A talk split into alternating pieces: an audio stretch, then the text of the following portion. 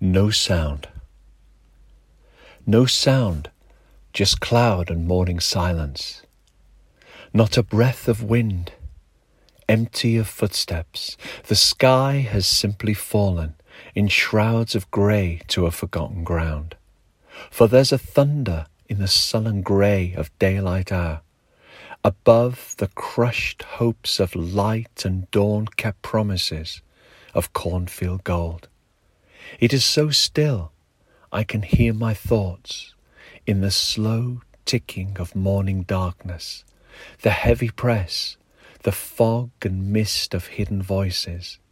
A bell chimes, another, and then another. The echoes ripple blindly across and through the hidden murmur of forest voices.